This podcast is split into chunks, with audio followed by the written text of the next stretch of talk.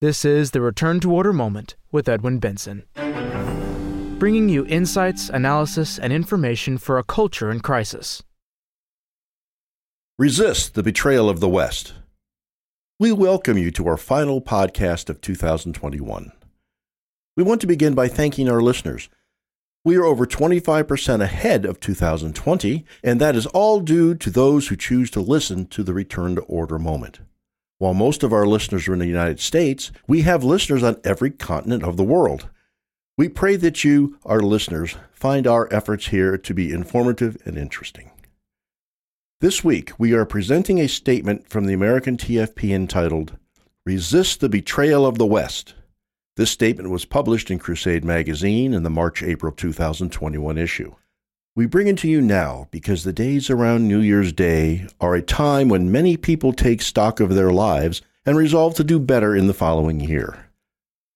Indeed, 2021 has been a difficult year. Last January, the media told us to be lighthearted. The COVID epidemic was winding down, and we were about to have a new president. Surely 2021 would be better. Yet, at the year end, we are still being told to wear masks, and there are many places to which we cannot go. And the new administration has only succeeded in spending more and more money as error piles on top of error. As all this played out, the only organization that could really help, the one holy Roman Catholic and Apostolic Church, is hindered from without and divided within. Perhaps the one good thing to come out of 2021 is the fact that the forces arrayed against a return to order are even more obvious now than they were a year ago. There are signs that many who ignored the battle before are seeing the danger and taking it seriously. If you are among them, we welcome you to our cause. It is in this spirit that we bring to you the TFP statement Resist the Betrayal of the West. The triple crisis of COVID 19, civil unrest, and economic disaster is now shaking the West's spiritual and material foundations and those of the world. This is no ordinary crisis, since it questions our time worn certainties, changes our daily lives, and restricts church freedom. In the face of this crisis, many are stunned and wonder what went wrong? Where is the West headed? Is it possible to avoid the approaching chaos?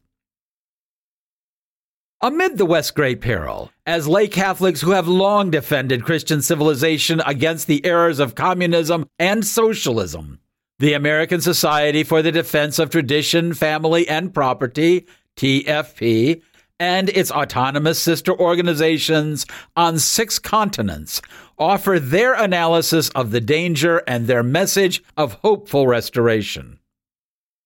Part 1 The Current Situation the current crisis manifests itself in multiple ways. However, all of them present a unity of purpose that aims to destroy Western Christian civilization's remaining structures. We might divide them into three major categories. A. A health crisis that impacts all aspects of life. The world is dealing with a viral epidemic whose origin and spread point suspiciously to China.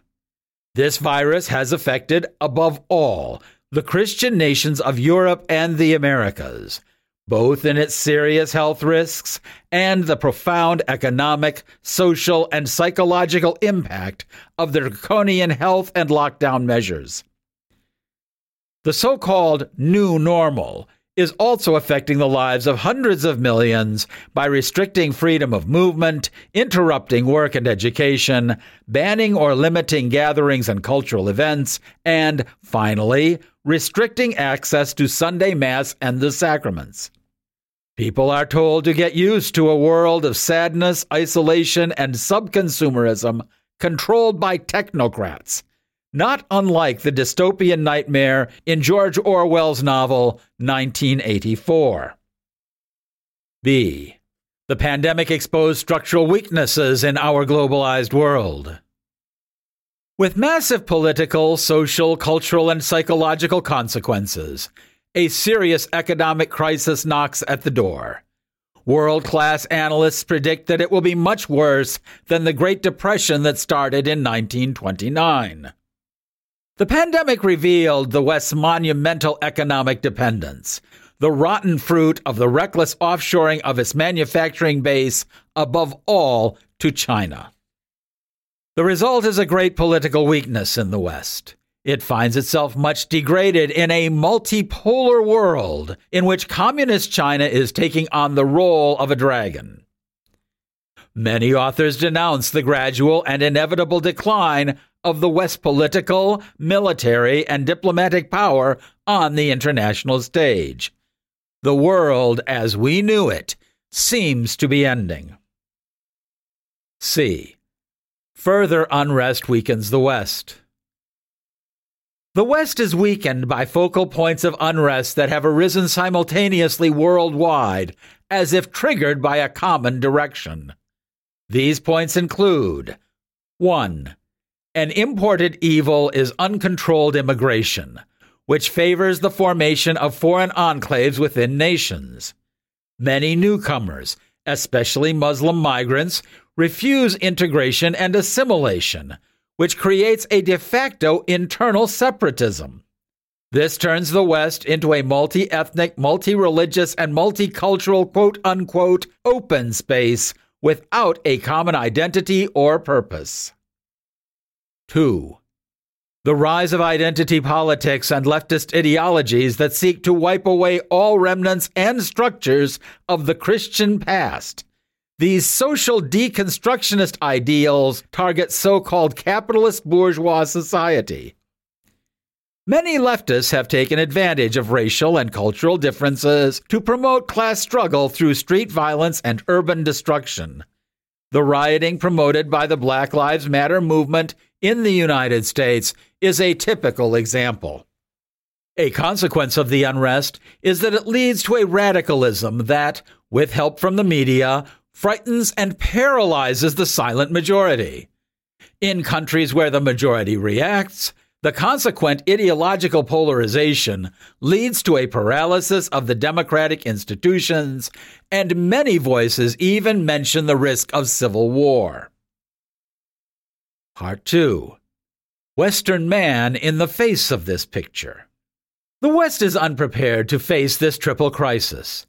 Its foundations are eroded by the terrible structural weakness of a massive cultural revolution, as seen, for example, with the crisis in the family, the culture of death represented by procured abortion, and an aggressive LGBT ideology imposing itself on all society, even innocent children. Above all, the West is weakened by a spiritual crisis. Untold numbers abandon the faith and live without God or His law, no longer seeking God's grace and sacramental life. Our moral decadence has weakened us, and we have forgotten our Christian roots. Deprived of spiritual and social support, many people's reaction to our triple crisis is disbelief and shock. Many psychologists call it a collective trauma powerful, solid, technologically perfect, and self assured, our world was shaken to its foundations by a novel coronavirus. In a few months, together with the Western economy, many certainties collapsed. These certainties had fueled the optimism of the masses in indefinite progress. Today, the crisis has eroded confidence in the media, science, political authorities, and even religious leaders. Optimism, the characteristic feature of our time, is disappearing. The optimism that two world wars could not shake is fading, leading to growing anxiety for the future. Within this apprehensive context, many start to question the West's premises. They ask, What went wrong? Is there a solution? Is there a light that can guide us during the storm, comforting us and restoring confidence in the future? These questions carry the seed of remorse and a faint longing for the abandoned path of virtue. Part 3 an immense spiritual orphanhood. Amid the crisis, we would do well to repair to the wellspring of Christian culture to rediscover the spiritual values that made us. From this spiritual source come the Christian order, institutions, and graces that will lead us out of the present triple crisis. Only such a return of prodigals to God the Father's house can regenerate society on the scale and scope that is needed. However, our inability to deal with the triple crisis stems from the fact that a parallel crisis within the church undermines our certainties, principles, and values. This spiritual crisis is far more destructive, since it deprives us of the means that help us find solutions. In this supreme hour of Christianity, the faithful would naturally lift their gaze to the chair of St. Peter, the supreme authority of the Catholic Church, seeking a world of comfort and guidance. Instead of being the West bulwark, however, the Holy See seems indifferent to its fate. At times, it even seems to favor those attacking the West with unparalleled intensity. The West's immense spiritual orphanhood is the current situation's most terrible aspect. Consider these recent facts, among many that could be listed, that undermine the foundations of the faith. 1. While the Catechism of the Catholic Church reiterated that homosexual acts, quote, are contrary to natural law and in no case can they be approved, unquote, and a later 2003 Vatican Declaration condemns, quote, the legal recognition of homosexual unions, unquote. On the 21st of October 2020, the documentary movie Francesco premiered in Rome. In it, Pope Francis says, quote, Homosexuals have a right to be part of the family. They're children of God and have a right to a family. What we have to create is a civil union law that way they are legally covered. I stood up for that. Unquote. 2. Intent on building a multipolar new world, Pope Francis launched Fratelli Tutti, an encyclical which, from a religious point of view, puts the Catholic Church and sacred scripture on par with the other religions and their foundational books. In the name of a universal naturalist fraternity and its corresponding quote unquote social friendship, Fratelli Tutti provides the doctrinal and psychological bases for an open world without principles or borders, with no defined religion, where resources are available to all equally, and in which conflicts are to be resolved through quote unquote dialogue. 3. The encyclical favors the West's uncontrolled invasion by migrants. In the case of Europe, this means mostly Muslims. It calls for the submission of countries to international organizations like the United Nations, which would solve global problems, especially those related to climate and the environment. 4. Furthermore, and contradicting church social doctrine, Fratelli Tutti restricts private property and the free market economy so extensively that, in practice, it denies the moral licitness of these two foundations of the Western economy. Other points in the encyclical cause concern. Pope Francis has repeated them throughout his pontificate and is probably about to reiterate in the Global Compact on Education and the economy of Francesco events. For some examples, he wants, quote, sustainable degrowth, unquote, carbon free energy savings, that is, pauperism as a standard for consumption, and the communal ownership and management practiced by leftist popular movements. 5. To this must be added the indigenous horizons proposed in the encyclical Laudato Si and the apostolic exhortation Querida Amazonia, which present the tribal way of life as a model of sustainable living and community. Not to mention the horrendous acts of Pachamama worship in the Vatican. Both tragically confirm Professor Plinio Correa de Oliveira's predictions of pauperist and tribalist tendencies in the church, made in the third part of his 1976 book, Revolution and Counter Revolution, and his 1977 work, Indian Tribalism The Communist Missionary Ideal for Brazil in the 21st Century. 6. The hierarchy's passivity during the health crisis was evident when many religious authorities went beyond political ones, prohibited the celebration of masses, and imposed communion in the hand. For the first time in history, the Catholic clergy celebrated Easter without the faithful. Many among the latter are not returning to the church, thereby aggravating a growing apostasy. Part 4 Is there a right to resist a pope who abandons the Christian West? The Catholic Church is universal. Its name says it. Its mission is to baptize all nations, teaching them to observe what Christ commanded. See Matthew 28, verses 19 to 20. In that sense, it does not identify with this or that geographical area, ethnicity, or culture. However, during these 2,000 years, Western Christian civilization has been the most visible and enduring fruit of the Church's apostolate. Its holiness, evangelizing spirit, philosophical and theological depth, hospitals, universities, works of charity, economic vigor, and flourishing effects in the arts and sciences led Pope Leo XIII to write, quote, there was a time when the philosophy of the gospel governed the states. Unquote. Until Pope Francis, the sovereign pontiffs recognized Western Christian civilization as the Church's firstborn daughter and sought to defend it.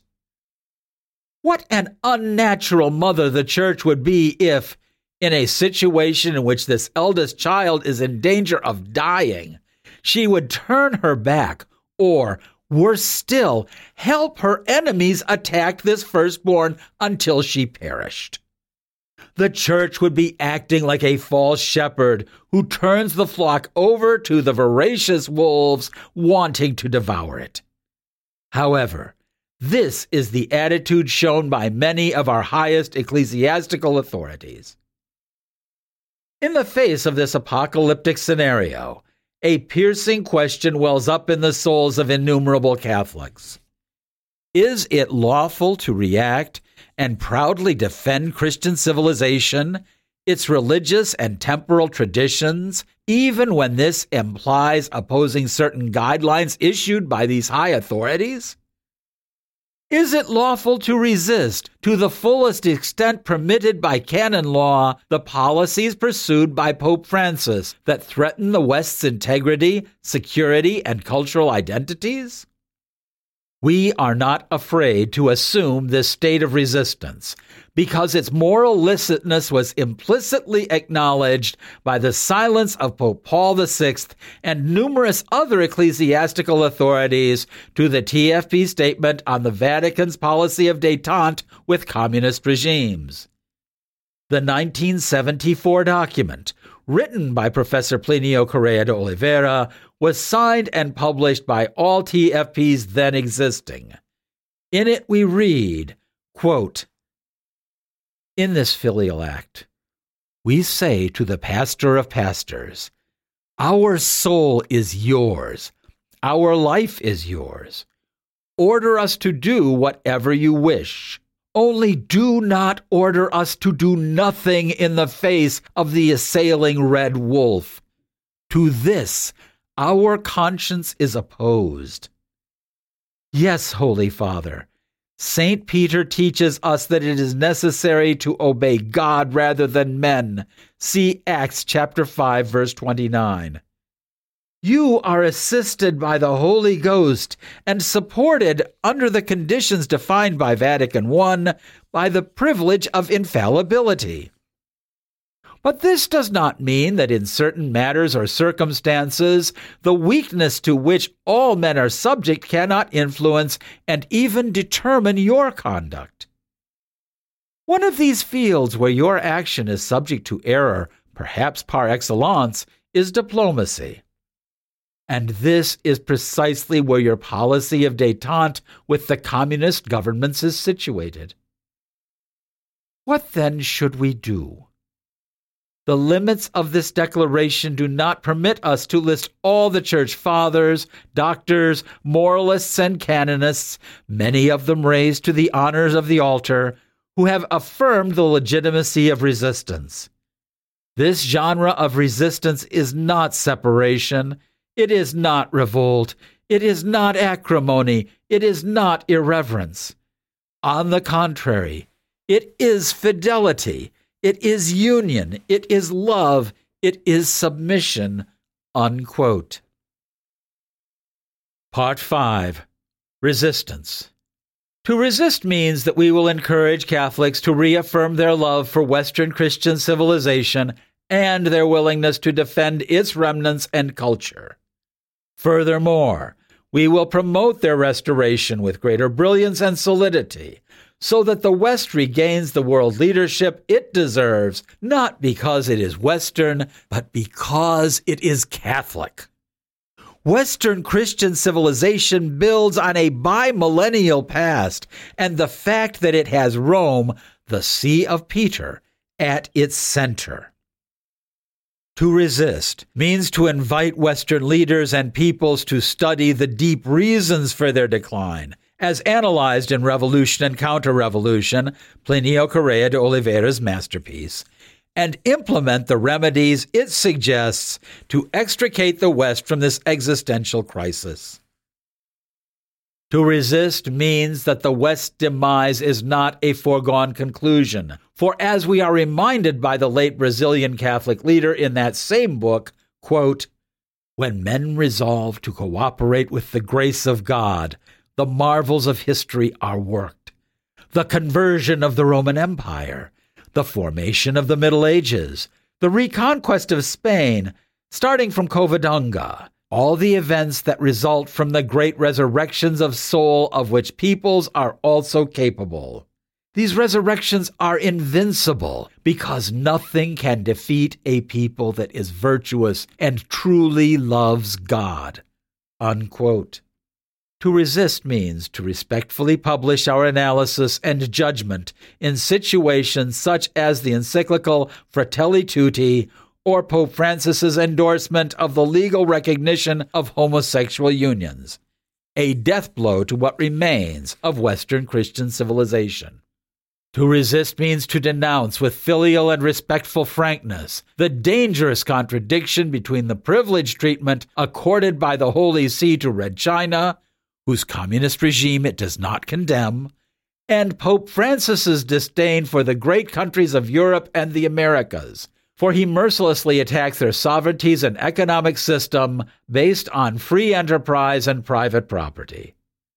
Nevertheless, this system is broadly aligned with natural law, the Ten Commandments, and the Pope's bimillennial teaching as found in the Supreme Magisterium of Holy Mother Church. To resist means to proclaim with indomitable confidence that beyond the spiritual storms, material challenges, and every attack by their enemies, the West and Christian civilization will rise again, fulfilling Our Lady's prophetic words in Fatima. Finally, my immaculate heart will triumph. This concludes Resist the Betrayal of the West. Thank you so much for listening. Return to Order, of which this podcast is only a part, strives to be a source of light in a dark and disordered world. Your prayers are appreciated. If you have enjoyed this podcast, we ask you to subscribe and give us a five star rating with the service through which we're listening to it. Increased subscriptions and high ratings mean that more people will be directed to the Return to Order moment when searching for new podcasts. So by rating us, you can help Return to Order be more effective. In addition, subscribers gain access to all the previous episodes of the Return to Order moment. We would also like to recommend the book which spells out the motivations behind our work. Mr. John Horvat's book, Return to Order, is available as a free download through our website www.returntoorder.org, or in printed and recorded form through our bookstore. All rights are reserved. Copyright 2021 by the American Society for the Defense of Tradition, Family, and Property, TFP.